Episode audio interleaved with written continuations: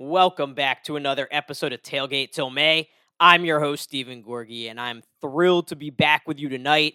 It has been a while, but tonight I am back, and that's because for me, tomorrow marks what I consider the start of March Madness. And in my world, March Madness is is basically a national holiday. So this is about as good as it gets. So I'm going to start tonight's show by telling you why the Thursday and Friday of conference tournament week are actually days that I enjoy just as much, if not maybe even a little bit more so than the opening weekend of March Madness. Now, I know what you're going to say. It's that's blasphemous. Uh, the Thursday and Friday of March Madness of the NCAA tournament are two of the best sports days on the whole calendar. How dare you say that? And look, I don't disagree with that. I love those first two days of the NCAA tournament. I just said I think the whole month of March is basically a national holiday in my book. I actually think I would not be opposed at all if we just gave everybody off work those first two days of the NCAA tournament. I mean, nobody's working anyway, nobody's being productive anyway. Let's just give people off. However, I love these two first two days, or not really the first two days anymore, but what are essentially the first two meaningful days of conference tournament week, the Thursday and Friday of conference tournament week. And I'm going to tell you why. So, part of this is certainly based on how I was raised, right? Everybody is shaped by their their past experiences and I'm no different. So for me, conference tournament week has always been really special because when I was a kid, I went to the ACC tournament every year. I went to every ACC tournament between 1997 and 2013 as a Maryland fan. So that was just for me something where I was looking forward to March and I knew conference tournament week was coming around. I was going to get to miss a couple days of school and go watch a ton of basketball, which was amazing to me. But it's more than just that. And especially back in the in the 90s and early aughts, the ACC tournament in particular and the Big East tournament as well, I think were just two really special tournaments. And the ACC has lost a lot of what it had, the Big East not so much. But back at that time, I, I think the ACC was just a almost perfect collection of teams and a perfect format and a perfect number of teams. So there were nine teams in the ACC for most of that run, and it created just a, a great tournament weekend. Tournament would start on Thursday night with an 8 9 play in game. And then on Friday, you'd have the quarterfinals. Saturday, two semifinal games. And you end with the championship on Sunday. So it creates just a really nice weekend there. Roy Williams pejoratively called it uh, a cocktail party, a three day cocktail party. But I think that's actually part of what made the ACC tournament so great is it was a three day cocktail party. You had these nine teams and seven or eight of them really, really cared about basketball first and foremost. Florida State, probably the the lone exception to that. Uh, Florida State and Clemson, probably the two exceptions about that. You can argue about Georgia Tech. There was a time where they really cared about basketball, but the vast majority of that league cared about basketball first and foremost. It was a basketball conference with basketball schools. And everybody coming to that three day cocktail party, loved basketball, loved college basketball, loved their team, and hated the other teams in that conference. They all had history with, with each other, they all had rivalries. And you know what also didn't hurt? That all those teams were typically pretty good. So let me just walk you through that 1997 ACC tournament. Let's take a look at the national rankings during that time. The number one seed in that tournament was Duke. They were number seven in the country. The number two seed was Wake Forest. They were number eight in the country. The three seed was North Carolina, number five in the country. Four seed Clemson, 13th in the country. Fifth seed Maryland, 22nd in the country. So all of the top five teams were in the top 25, with the top three being in the top 10. And that Wake Forest team had a little guy you might have heard of, a seven footer by the name of Tim Duncan. So that's what I grew up with looking forward to every year was going to watch these three and a half incredible days of basketball that were just nonstop wall to wall action with top teams, top players in the country, future NBA stars, and fan bases that really cared about the sport, that really cared about their teams. You know, Maryland won a national championship in 2002, but in 2004, they won the ACC tournament in a fairly miraculous run as a number six seed. And in three days, they beat the number 15 team in the country, Wake Forest, number 17 team in the country, NC State, and number five, Duke. Now, no Maryland fan out there is going to tell you that that national championship wasn't the best moment in program history. It absolutely was. But there are a lot of people out there that, myself included, that will tell you nothing beats the national championship, but damn, that 2004 ACC title run was fun. And again, it was because these teams were competing against the best, competing against other schools that really cared about basketball first and foremost, and all these fan bases hated each other. They had connections, history, rivalries with each other, and it just made it a really special environment. Now, everything that I just said about the ACC tournament at that time, you can apply that to the Big East. And the Big East still has a lot of that today. The ACC, I'm going to be honest, has lost it. It's not just because I'm a Maryland fan and they're no longer in the ACC, it's because these conferences are too damn big. I mean, you look at the ACC now, you look at these 14 team leagues, and it's impossible to have a 14 team league where every fan base really cares about basketball to the extent that these fan bases did back in those ACC Big East days. And it's not possible for all the teams in the conference. In a 14 team conference, you can't have all 14 teams be competitive. So I, think that's a little bit of what is lacking today. But I'm not here to talk about what's lacking today. I want to tell you why this week is still extraordinarily special to me. So that was kind of my history with conference tournaments. Always love them. Always a ton of fun. Something I look forward to each and every year. Uh, fast forward, when I went and had my bachelor party in 2018, I went to Vegas, not for the first first and second round of the NCAA tournament, but for conference tournament week. And here's a little life hack for you. If you love college basketball, go to Vegas for that week because it's less crowded, everything's cheaper, and you can have just as much fun because dirty little secret about these 2 weeks, tomorrow on Thursday of conference tournament week, there's 61 games happening. Next week, when the NCAA tournament tournament starts, there's going to be 16 games on that Thursday. So you have a ton more games that you can watch, gamble on, whatever uh, during conference tournament week as compared to, as compared to NCAA tournament week. So that's part of why I actually enjoy those two days bet or these two days better of conference tournament week. There's also different stakes. Nothing can match the stakes of the NCAA tournament. It's win or go home, but you have a lot of different storylines going on during conference tournament week.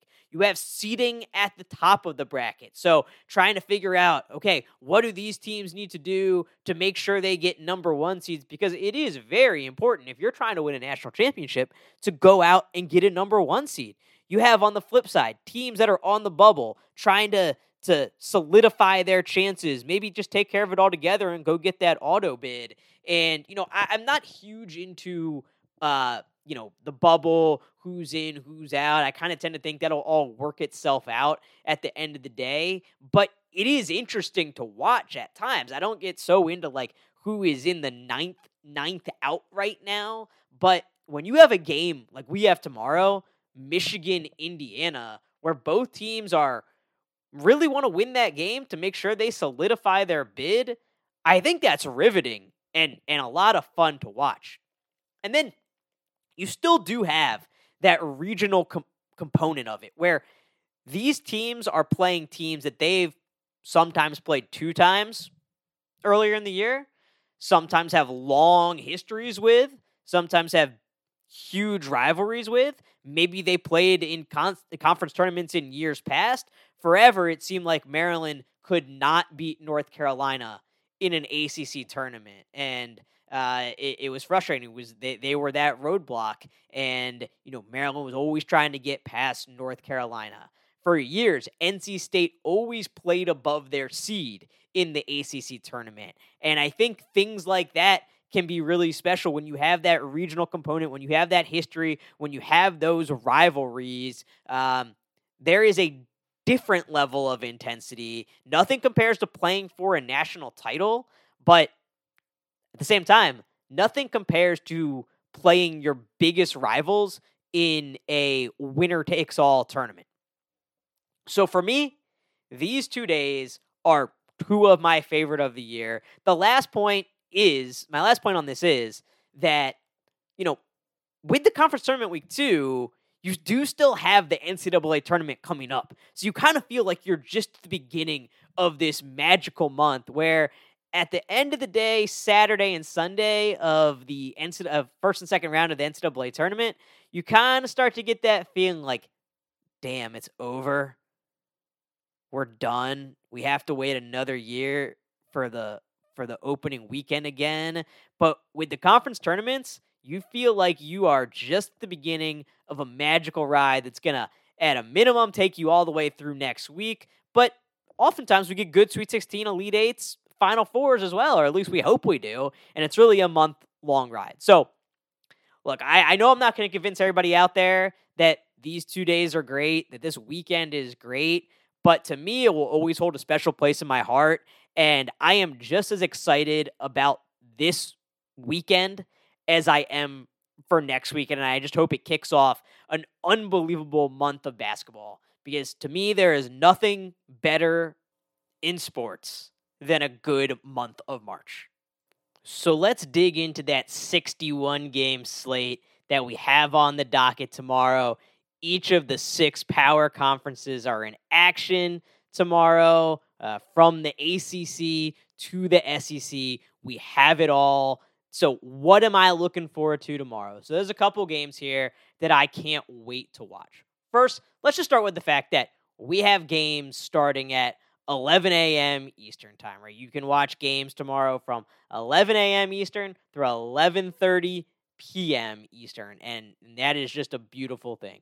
But what games am I really looking forward to? Which ones do I want to sit down and watch start to finish? So, uh, a couple early games that that I'm really interested in. And I talked about one of them already, but it's Indiana against Michigan in the Big Ten tournament. So both of these are bubble teams. Depends where you look, but for the most part, we see Michigan on the right side of the bubble and Indiana uh, on the wrong side of the bubble. And Indiana had a really heartbreaking loss against rival Purdue over the weekend that would have been a huge feather in their cap when looking at their tournament resume. And they are desperate for a win against Michigan. They are playing this game in Indianapolis, so you know there will be a big Hoosier contingent there, and it's a game they must have. So that one is one that I'm I'm looking to watch from start to finish tomorrow. Juwan Howard is also back from suspension for Michigan uh, after that Wisconsin game and the incident in after following that Wisconsin game. Phil Martelli did a really nice job of keeping the Wolverine season afloat while Howard was out. They went 3 and 2 over that final 5 game stretch, including wins over rivals Michigan State and Ohio State, the Ohio State game on the road. So he has really kept the season afloat for them. Um, and I think a win against Indiana tomorrow, they can feel pretty good moving forward the way things look right now.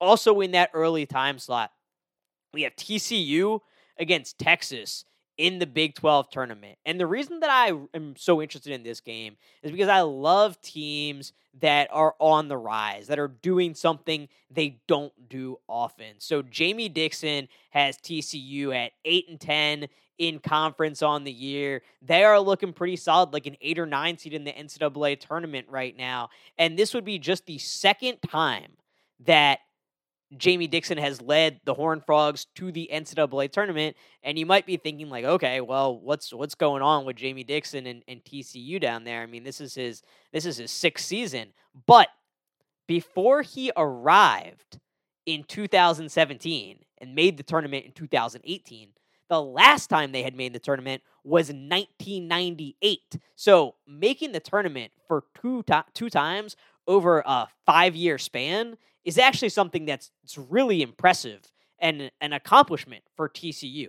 And they've had a really nice year. They've gotten some big wins. I mean, if you win eight games in the in the Big Twelve, you're bound to get some nice wins. But most notably, they beat Kansas uh, just a week ago, just over a week ago. They played them back to back games. They beat them at home, fell just short on the road. But beating Kansas is a huge win. They beat Texas Tech before that, who's also a, a top team, the number three seed in the in the Big Twelve tournament this year, and uh, they've put together a really nice season. And they face off against a Texas team that, in Chris Beard's first year, they've been solid uh, I think is the best word to describe them. 21 and 10 overall, 10 and 8 in conference, but not spectacular.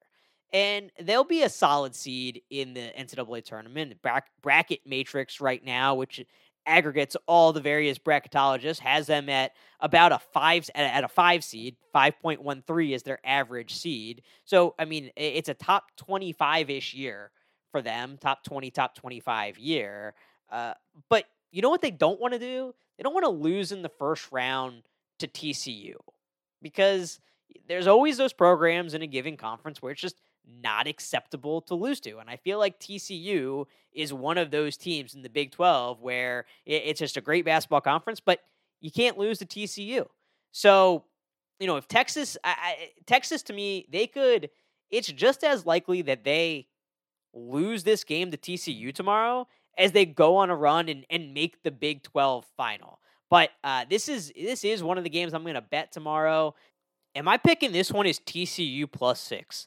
You know, Texas did handle them on the road in the regular season, and then they played a little bit of a closer game uh, in in Austin where Texas ended up getting the better of them by nine. But I just think in a one and done conference tournament setting, neutral site, uh, the way, the style that both of these teams play with, both are Texas's very slow and plotting, defensive focused. TCU is also a very strong defensive team. I think this game is just going to be one that is nip and tuck, close throughout. So give me points in a situation like that. So I'm rolling with the Horn Frogs plus six tomorrow. And one last game that I am super interested in tomorrow is maybe a little bit of a nostalgia pick, kind of harkens back to what I was talking about at the beginning of the show, where you have these regional rivalries, you have the crowd rocking, uh, you have fan bases that love college basketball. So, my last pick of the night, the game I can't wait to watch, is Villanova in Madison Square Garden against St. John's. So, St. John's coming off a win today over DePaul, really a destruction of DePaul, uh, beat them by 19. And so they got Villanova tomorrow. Villanova, the number two seed in the Big East tournament. We haven't heard a ton about this, but Providence was crowned Big East regular season champion and earned the number one seed in the tournament with a 14 and 3 conference record. Meanwhile, Villanova finished 16 and 4 and did not get a share of the title, even though they had more wins and played the full conference schedule. Providence had three games canceled due to COVID and they were not rescheduled. Uh, if those three games are played, there's a good chance that they drop at least one of them, and Villanova at least gets a share of that title and uh, subsequently the number one seed because Villanova beat Providence twice this season. Uh, so Villanova's got something to prove, but you got St. John's Saturday or uh, Thursday night, 7 p.m. game in the Garden, basically a home game for St. John's. I can guarantee you, with the style that St. John's plays, with that get up and down the court, try to force turnover style, with it being in the Garden, uh, essentially a home game for St. John's. St. John's plays several home games there every year. This is going to be a game where if St. John's can get a hot start at all early, the entire crowd is going to be behind them and the place is going to be going crazy rooting for the upset. The UConn fans are going to be rooting for the upset. The Providence fans are going to see their path open up to a Big East title and be rooting for that upset. Everybody is going to rally around the Red Storm, uh, of course, including the St. John's fans that are there. And I think it just has the potential for a really old school, fun conference tournament environment and kind of take me back to those days of why I started loving conference tournaments so much. So that is the last game that I'm really looking forward to tomorrow night. It was great being back with y'all tonight. I can't wait for this month long celebration of college basketball to get underway in earnest tomorrow. My plan throughout the month of March is to try to do some short check ins as often as possible. So whether it be a reaction to the a game that night, uh, gambling picks, for the next day or something crazy that happens that just needs to be discussed. I want to keep checking in throughout the month of March and doing some of these shorter 15, 20 minute episodes. So stay posted for that. As a reminder, you can follow me on Twitter at Gorg on Sports. And until next time, keep tailgating.